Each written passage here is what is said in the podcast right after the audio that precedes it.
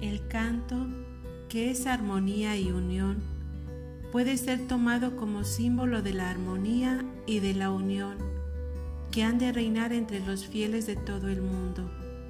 aunque pertenezcan a pueblos y lenguas distintas.